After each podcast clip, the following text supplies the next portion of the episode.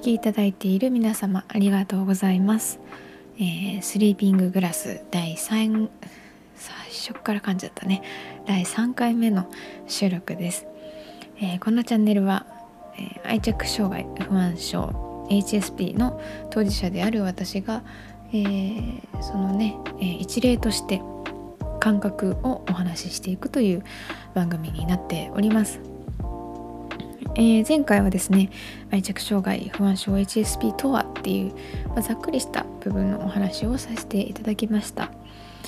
えー、今回はですね、その中の愛着障害と エイチエスピー についてですね、それらが分かった日の話、分かった時のことについて、えー、話してみたいなと思います。えー、それはですね、えー、今からいちねんちょっと前えいちねんはん前もうちょっと前でもにせんにじゅうねんさんがつかな、記憶がもう曖昧ですね。にせんにじゅうねんさんがつです、はい、にねんまえでしたね。時が経っている。えっとその時はですね、えー、私まだ働いて会社で勤務しておりまして、あえー、と今はもう辞めてちょっとね療養期間ということであの、まあ、自宅で働いたり働いてなかったりするんですけど、当時は、えー、会社に勤務してました、えー、フルタイムの正社員で、えー、いちにちはちじかん以上週ご以上働いておりました。ですが、えーまあ、にせんにじゅうねんさんがつっていうとですね、ちょうどこうね世の中がざわつき始めた、日本でもざわつき始めたという時で、私は海外旅行に関する仕事をしてたので、まあ速攻影響が来まして、仕事が激減してた時期ですね。仕事激減、えー、それからまあ恋人と別れたりとかね、まあ、ニュースが忙しくなってきたりとかでかなりストレスを受けている時でした。で エイチエスピー が流行り出した時期でもありますね。その流行りの中でまずは エイチエスピー という言葉を知って、愛着障害の前に エイチエスピー から入ってます。えー、まあその言葉を知って、まあ、何冊か本を読んだりとかネットで調べたりとかして、まずはそれに救われたというのが一番ですね。ああ私はこれだったんだと、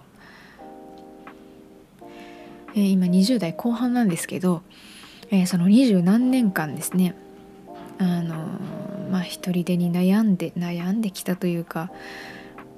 なんでかななんでかなって思ってきた疑問が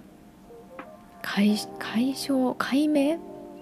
されたというか、もう自分でも分かんないんですよね。なんでこんなに自分は苦しいんだろうかと。それまでいろんな可能性を調べて、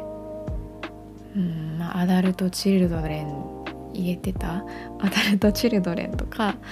えーまあ、パーソナリティ障害とかいろんな可能性を調べては、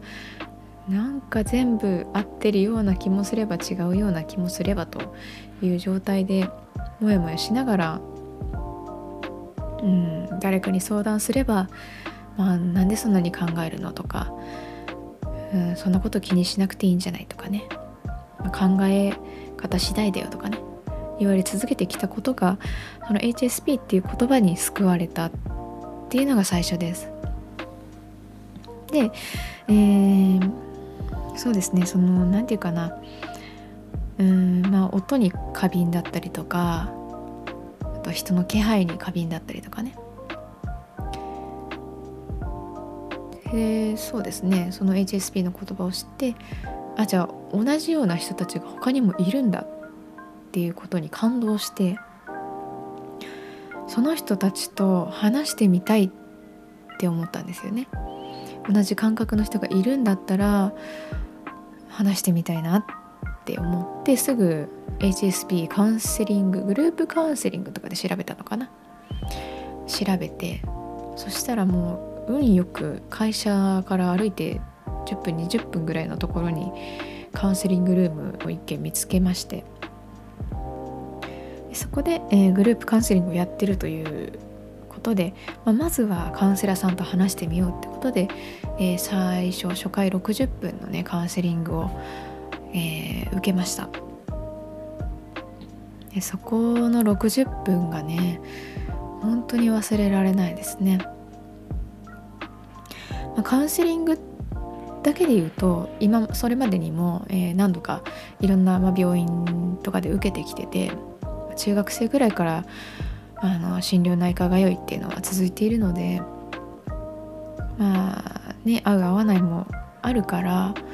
やってはやめてやってはやめてが続いてたんですよ、ずっと。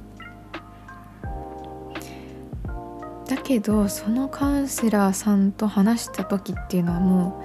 う感動して、なんていうかな、なんでわかるんだろうみたいな。なんでこの人は欲しい言葉が分かるんだろうとか、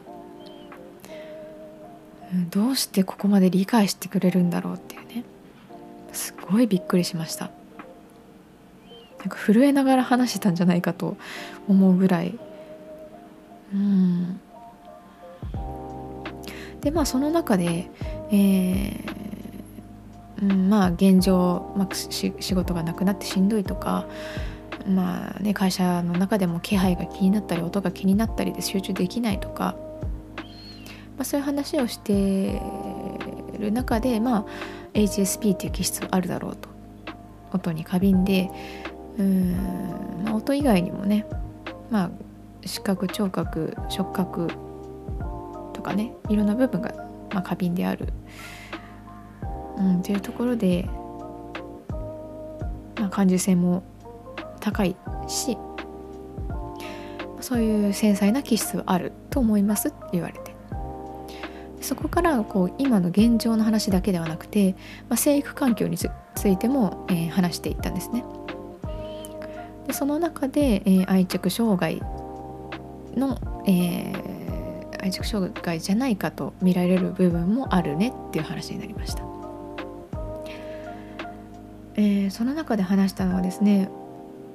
うんまあ、それまでそう、ね、いろんな可能性を疑ってきたって言ってたんですけど、その中に愛着障害っていうのも入ってたんですよ。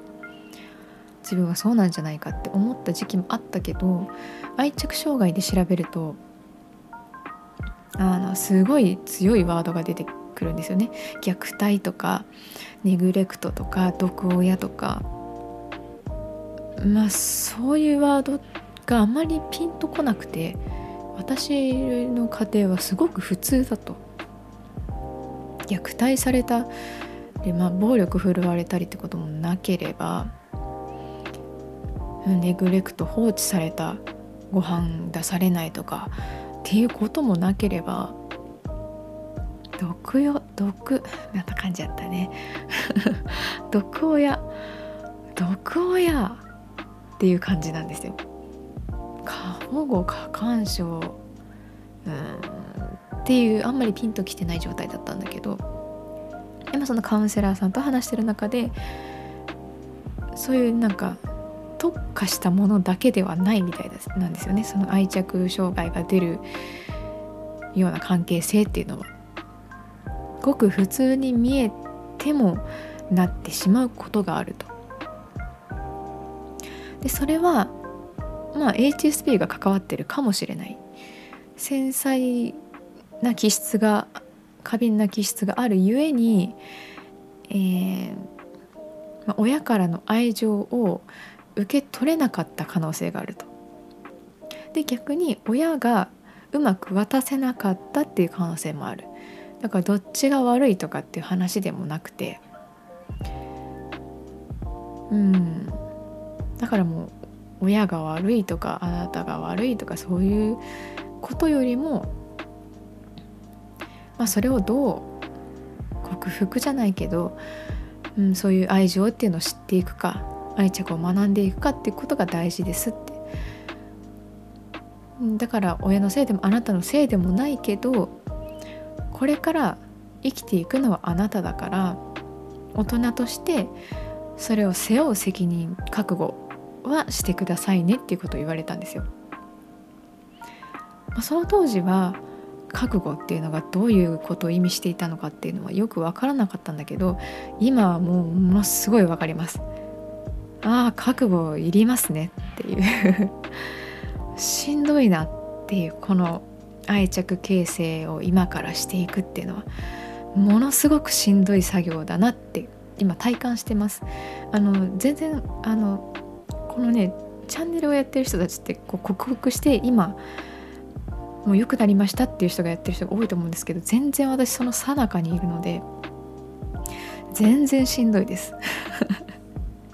こんなにしんどいと思わなかったっていうね、まあ、ただだからこそ言えることがある、だからこそ見えるものがあるっていうのでこの発信をしているんですけどねっていうのが、まあまあ気づいた日、分かった日のことですね。ちょっとまた長くなっちゃったので今回はこの辺で終わりにしようと思います。えー、お聞きいただいた皆様ありがとうございます。えー、スリーピンググラスだいさんかいめはここまでにしようと思います。ではまたね。